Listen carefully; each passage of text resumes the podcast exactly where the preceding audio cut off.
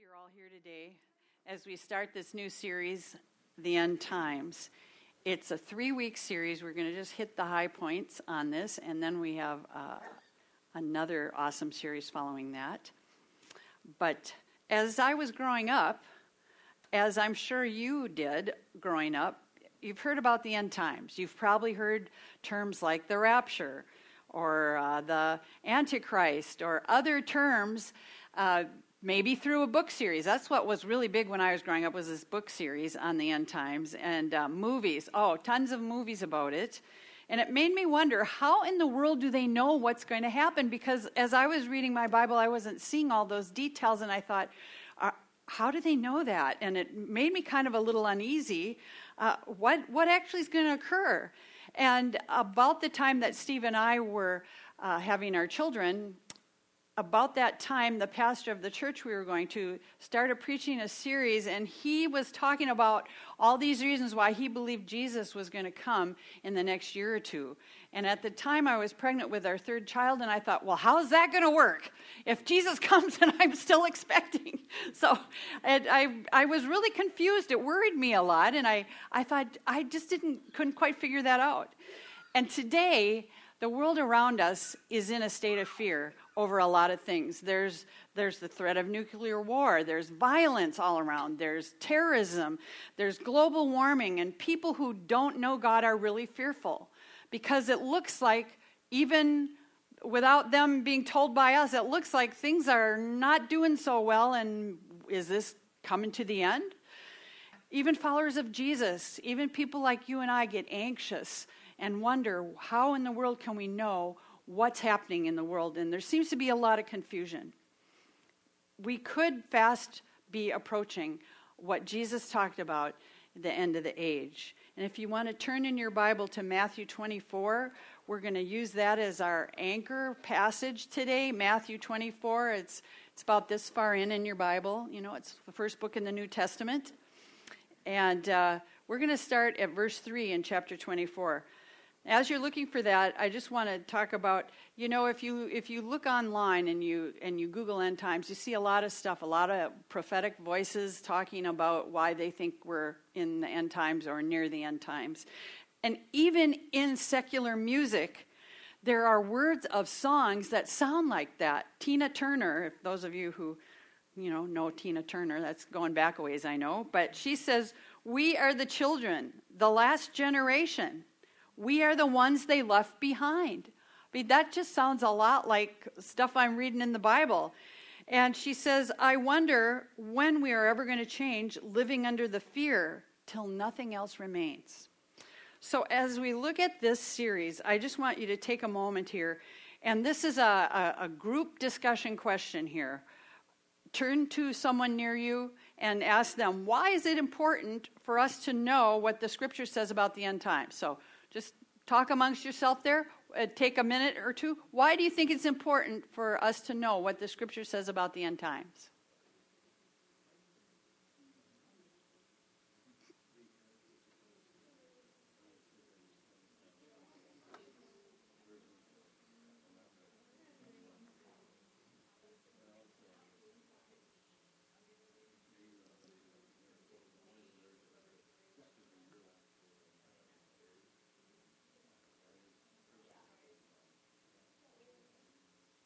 Okay.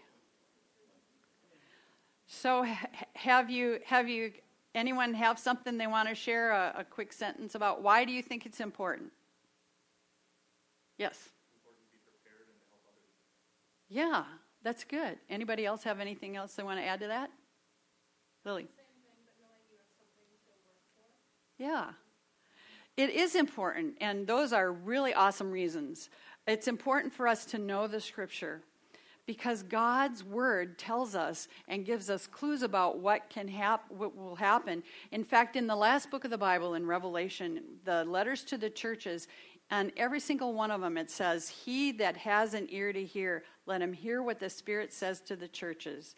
So this is the spirit of truth telling us what is going to happen. Now, if you want to know what the end times will be like and where we might be in that timeline. Obviously, we can't know exactly because he doesn't say at this time in this year and this day. But generally speaking, as we read the word, we can get an idea of what God has in store. And from the beginning of time, God has had the last things in mind. Even in the Old Testament, there are verses, when you read them, you can tell these are about Jesus' second coming. This is about the, uh, the end times. So it's throughout the whole Bible. And when Jesus speaks in Matthew 24, we're going to read this here in just a second. He's actually in this passage talking before the cross, and he's telling him about the end times. He's telling him the things that will come. He's saying, you know, it's not going to be just right immediately, but you need to be ready for the time of my appearing. And he repeatedly emphasizes that his coming would be both sudden and unexpected, and gives them some indicators in this passage of what's going to happen before that. And so these are indicators not just for the disciples he's speaking to, but they're for us as well. So, chapter 24 of Matthew, starting at verse 3. As Jesus was sitting on the Mount of Olives, the disciples came to him privately. Tell us, they said, when will this happen, and what will be the sign of your coming and of the end of the age? Jesus answered, Watch out that no one deceives you, for many will come in my name, claiming, I am the Messiah, and will deceive many. You will hear of wars and rumors of wars, but see to it that you are not alarmed. Such things must happen, but the end is still to come. Nation will rise against nation, and kingdom against kingdom. There will be famines and earthquakes in various places. All these are the beginning of birth pains. Then you will be handed over to be persecuted and put to death, and you will be hated by all nations because of me. At that time, many will turn away from the faith and will betray and hate each other, and many false prophets will appear and deceive many people. Because of the increase of wickedness, the love of most will grow cold, but the one who stands firm to the end will be saved. And this gospel of the kingdom will be preached in the whole world as a testimony to all nations, and then the end will come. So when you see standing in the holy place the abomination that causes desolation, spoken of through the prophet Daniel, let the reader understand. Then let those who are in Judea flee to the mountains. Let no one on the housetop go down and take anything out of the house. Let no one in the field go back and get their cloak. How dreadful it will be in those days for pregnant women and nursing mothers.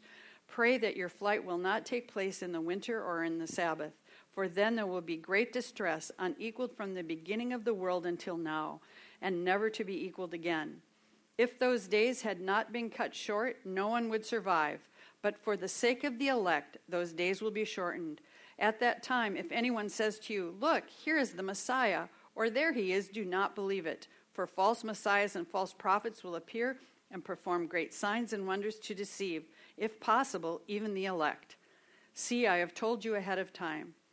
So if anyone tells you, There he is out in the wilderness, do not go out, or here he is in the inner rooms, do not believe it. For as lightning that comes from the east is visible even in the west, so will be the coming of the Son of Man. Whenever there is a carcass, there vultures will gather. Immediately after the distress of those days, the sun will be darkened, the moon will not give its light, the stars will fall from the sky, and the heavenly bodies will be shaken. Then will appear the sign of the Son of Man in heaven. And then all the peoples of the earth will mourn when they see the Son of Man coming on the clouds of heaven with power and great glory. And he will send his angels with a loud trumpet call, and they will gather his elect from the four winds, from one end of the heavens to the other. Now learn this lesson from the fig tree. As soon as its twigs get tender and its leaves come out, you know that summer is near. Even so, when you see all these things, you know that it is near, right at the door. Truly, I tell you, this generation will certainly not pass away until all these things have happened. Heaven and earth will pass away, but my words will never pass away. So, in this passage we've just read, the disciples come to Jesus and they've got questions, and they're basically asking three things When will it be? What will be the sign of your second coming? And what will be the signs of the end of the age? And the definitions of those things, the end of the age and the second coming, are not the same thing. The end of the age, it's talking about the end of that age of, of the church age, the end of the time of the gospel being preached, ending with what many people call the rapture. And then the, uh, the end of the second coming, then, is the end of the seven year tribulation that follows that rapture. And that's also called the day of the Lord. And that's the return of Jesus Christ, his second coming. So, to understand the answer to that, you, we need to look at another passage too and factor that in because we always want to interpret Scripture with Scripture. To understand Scripture, we take other passages of Scripture. We don't take books and current events to help us know what Scripture says, but we interpret Scripture with other passages of Scripture. And then we look at the current events through that lens of the Scripture. So turn with me then to Daniel 9, starting at verse 20 through 27. Daniel 9, 20 to 27. And there's a timeline that's being given here. While I was speaking and praying, confessing my sin and the sin of my people Israel, and making my request to the Lord my God for his holy hill, while I was still in prayer, Gabriel, the man or the angel I had seen in earlier vision, came to me in swift flight about the time of the evening sacrifice. He instructed me and said to me, Daniel, I have now come to give you insight and understanding. As soon as you began to pray, a word went out which I have come to tell you, for you are highly esteemed. Therefore, consider the word and understand the vision. Seventy sevens are decreed for your people and your holy city to finish transgression, to put an end to sin, to atone for wickedness, to bring in everlasting righteousness, to seal up vision and prophecy, and to anoint the most holy place. No one understand this from the time the word goes out to restore and rebuild Jerusalem until the anointed one, the ruler comes, there will be seven sevens and 72 sevens, so 69 sevens. It will be rebuilt with streets in a trench, but in times of trouble. After the 62 sevens, the anointed one will be put to death and will have nothing. The people of the ruler will come who will come will destroy the city and the sanctuary. The end will come like a flood. War will continue until the end, and desolations have been decreed. He will confirm a covenant for many for one seven. In the middle of the seven, he will put an end to sacrifice and offering, and at the temple, he will set up an abomination that causes desolation until the end that is decreed is poured out on him. So, this timeline here is talking about that word for seven in Hebrew is Shabua. It's talking about all these cycles of seven, uh, uh, seven years. Uh, 77s is 490 years. And according to what this passage describes for Israel, there's 483 till the time that Jesus Christ, the anointed one, is cut off. So that many sevens have happened. 483 of the Shabuas of the sevens have occurred.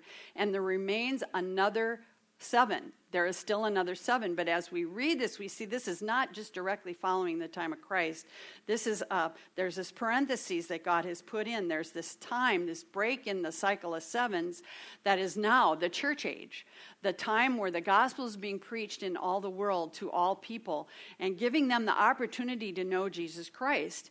And then it says that um, after that time, after that parentheses, the clock begins to tick again on that last segment of seven.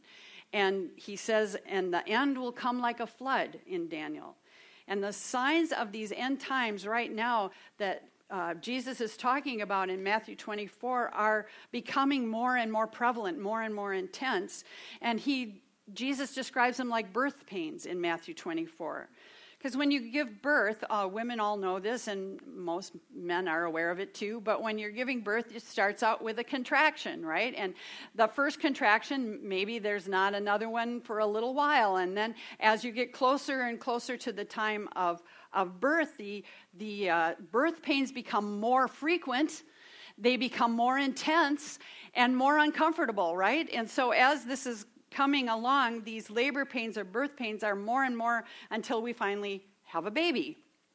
Well, today, Jesus describes those signs, those uh, events that he says will happen before um, these different things like his return for the saints, for the rapture, and before the end of the age, before then the second coming, those things that he's describing, as we look at it, we see it's becoming more and more intense. I mean, every day when you uh, look at your phone, your smartphone, do you not see a list of things that are happening, like things like terrorism or things like violence. I mean, they're more and more rampant. It used to be that, you know, it wasn't on there every day, every day, something, two, three things bad happening in the world. And so we see that these are getting more intense. These signs are closer together. And Luke 21 28, Jesus was saying, When you see all these things come to pass, lift up your head, for your redemption is near. So he's saying, yes, we don't have the exact day and time. It says in another passage that the angels and even the Son do not know when that time is for him to come and return, but the Father knows. And so the things we are given are indicators, things that we need to look at and say, yeah, it's not, we don't know exactly when, but it seems like these are getting more intense and closer together, and we need to be aware that our redemption is drawing near. So the signals, more frequent, more uh, prevalent. And every Bible prophecy that was given to happen before Jesus' return for the saints has occurred. Do you know every sign in the Bible that is given for uh, Jesus' return for us, for the rapture, has already happened? all of those things. The other ones that remain unfulfilled are all pointing to the second coming, the final chapter. And Daniel tells us in Daniel there, there's 490 years, 483, then the anointed one or Jesus was cut off. And then there's this parentheses. And that's where we are right now today, in that parentheses, waiting for that next thing on the clock to start beginning. And Jesus in Matthew 24, he's telling him several different chunks of things. This is not all about before the rapture. In the first verses, 4 through 8, what he's telling him there, he's telling about false Christ, deception, wars, rumors of wars, nations rising against nation, famine and earthquake in various places. Those are things that he's telling them are signs that the rapture of the church is near. Okay? And these signs then are pointing to the event in 1 Thessalonians 4 16 and 17. For the Lord himself will come down from heaven with a loud command, and the voice of the archangel, and with the trumpet call of God, and the dead in Christ will rise first.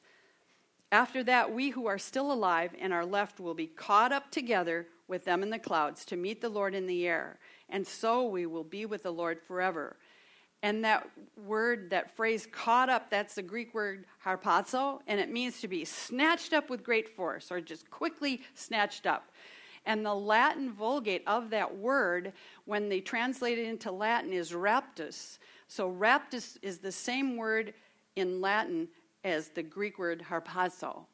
And that is where we get the word rapture. So people who say, well, rapture's not in the Bible, it's actually in that first Latin Vulgate of the Word of God is where that word comes from. But we will definitely be caught up to meet the Lord in the air at the end of the church age when Jesus returns for the saints and brings them back to heaven.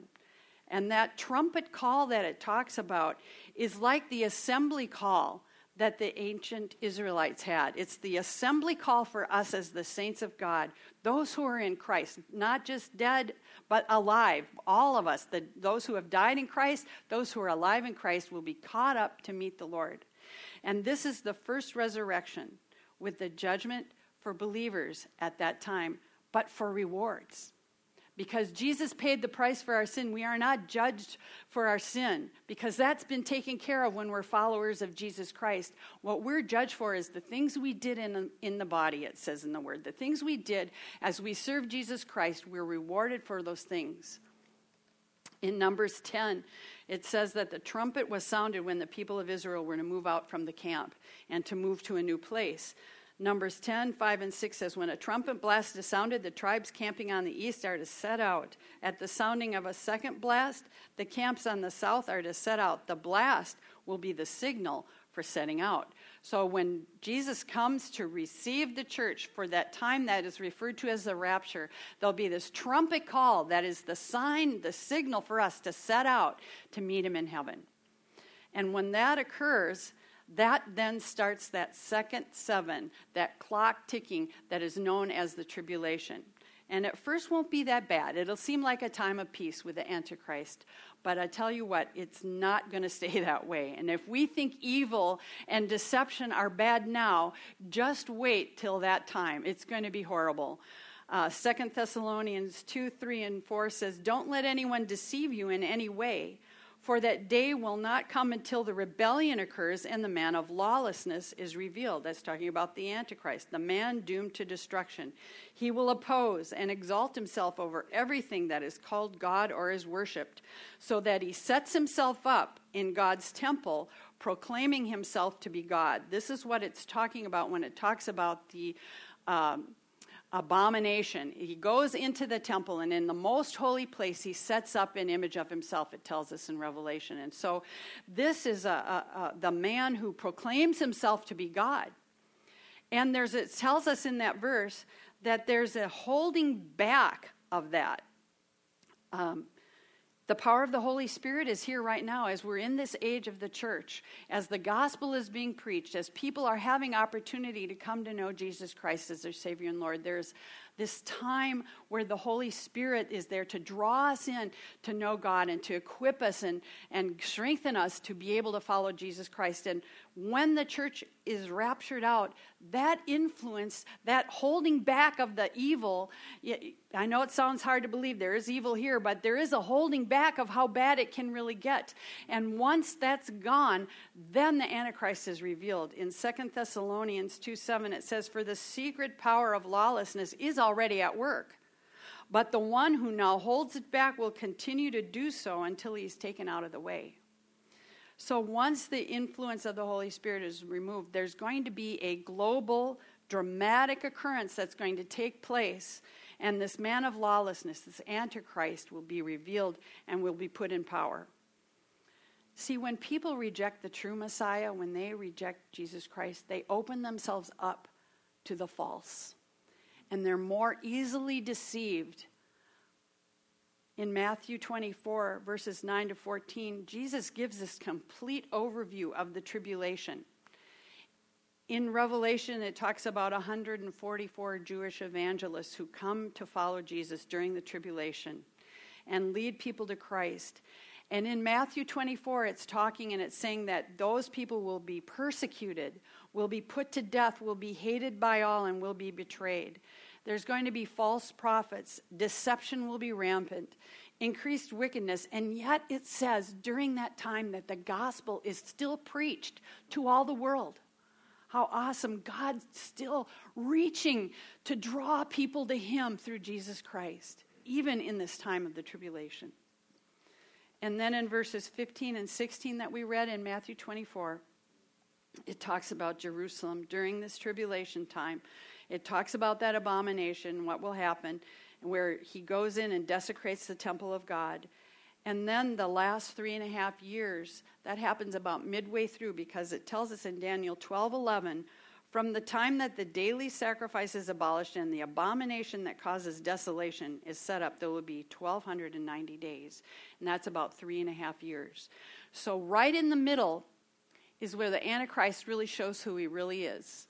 And at that time, the wrath of God starts being poured out, and people are dying, and, they, and there's judgment coming on the earth, and people are still not turning their lives over to Jesus Christ. The ones who have turned to Him have turned to Him, but the ones who haven't actually, their hearts get harder and harder, and they curse God instead of turning to Him. And then at the close of the Great Tribulation, we have the second coming of Christ. And it says, All eyes will see him. In Matthew 24, verse 30, it says, Then will appear the sign that the Son of Man, of the Son of Man in heaven, and all the peoples of the earth will mourn when they see the Son of Man coming on the clouds of heaven with power and great glory. And he will send his angels with a loud trumpet call, and they will gather his elect from the four winds, from one end of heaven to the other. You see, when he is revealed for who he is in glory at that second coming, the reason the people mourn is that they realize who he actually is. They will see him as he is. It's spoken of in Revelation 19, in verse 11 through 16. It says, I saw heaven standing open, and there before me a white horse whose rider is called faithful and true. With justice he judges and wages war. His eyes are like blazing fire, and on his head are many crowns. He has a name written on him that no one knows but himself. He is dressed in a robe dipped in blood, and his name is the Word of God. The armies of heaven were following him, riding on white horses, dressed in fine linen, white and clean. Coming out of his mouth is a sharp, sharp sword with which to strike down the nations. He will rule them with an iron scepter. He treads the winepress of the fury of the wrath of God Almighty, and on his robe and on his thigh he has his name written King of Kings and Lord of Lords. Then what follows, going further in Revelation 19 through 22, we find that after this second coming at the close of the tribulation is the 1,000 year reign of Jesus Christ, the millennial reign, followed by a second resurrection with the great white throne judgment, where that's the judgment of Satan and all who followed him, those who rejected Jesus Christ, and they are sent to their to hell.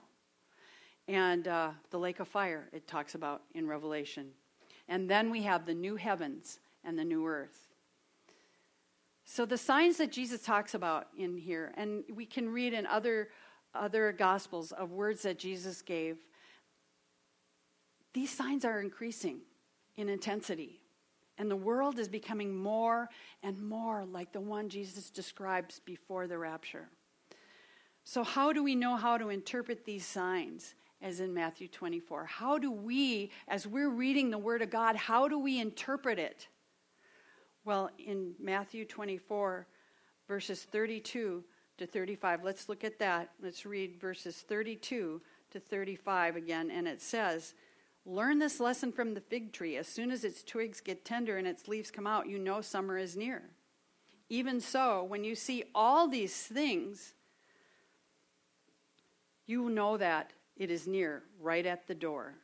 And so, what he's talking about here, he's saying that there's a couple of ways to know. One is that the fig tree uh, gets tender and leaves come out. What that's talking about is Israel. The fig tree, as we know throughout the Bible, the fig tree refers to uh, the nation of Israel.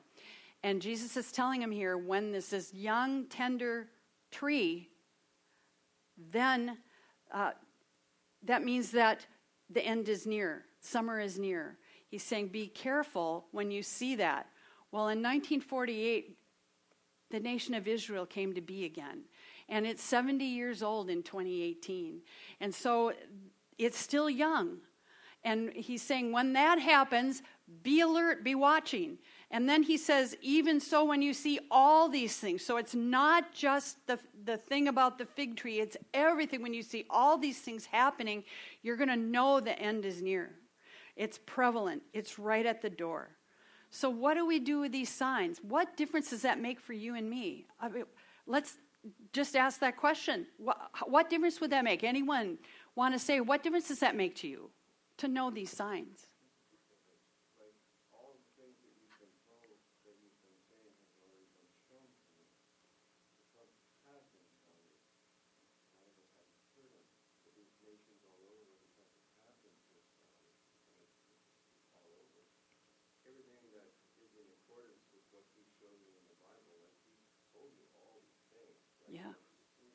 Yeah. Yeah. It, yeah, we got to be ready. Yeah. Anybody else? What difference does that make to you as you live your life? Yeah. Yeah, exactly. Exactly. So as we look at the Bible, we need, we need to have some keys in mind. How do we interpret? The first thing is what I said before. We want to let Scripture interpret Scripture. There's going to be people that'll say what they think, and they're making assumptions, and then uh, from those assumptions, they're getting into speculation. When you get into speculation, when you're taking the Word of God and you're making assumptions about what it says on your own, and even with looking at different stuff, and then you get into speculating, you can get into confusion and error. So be careful with that. Let Scripture interpret Scripture. That is the key to understanding it. And the second thing is we want to take the text literally unless it clearly says it's symbolic. And the golden rule of Bible interpretation is this when the plain sense of Scripture makes common sense, seek no other sense. So as it's clear in the scripture what's there and it's and it's obvious to take it literally like when Jesus says wars and rumors of wars that's what we take it to be. And when it says Israel in the Old Testament it's Israel in the New Testament too. Um, then the third thing we want to do is pay close attention to the context. Look at the context it's written in. What's being talked about in the passage? Who is being talked to? Who is saying it? We want to look at those all those things, who, what, when, where, why, all that stuff we learned in, in school, to look at what the context is. And in Matthew 24, he's saying, when all these things come to pass, he's talking about several different things. So we need to factor all of that in. And then what do we do with it? Like what you were all saying. The very end, let's read those last few verses there, uh, verses 36 to 42.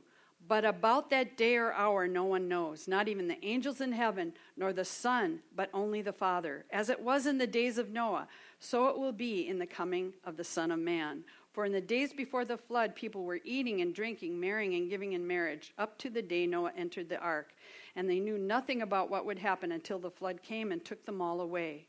This is how it will be at the coming of the Son of Man.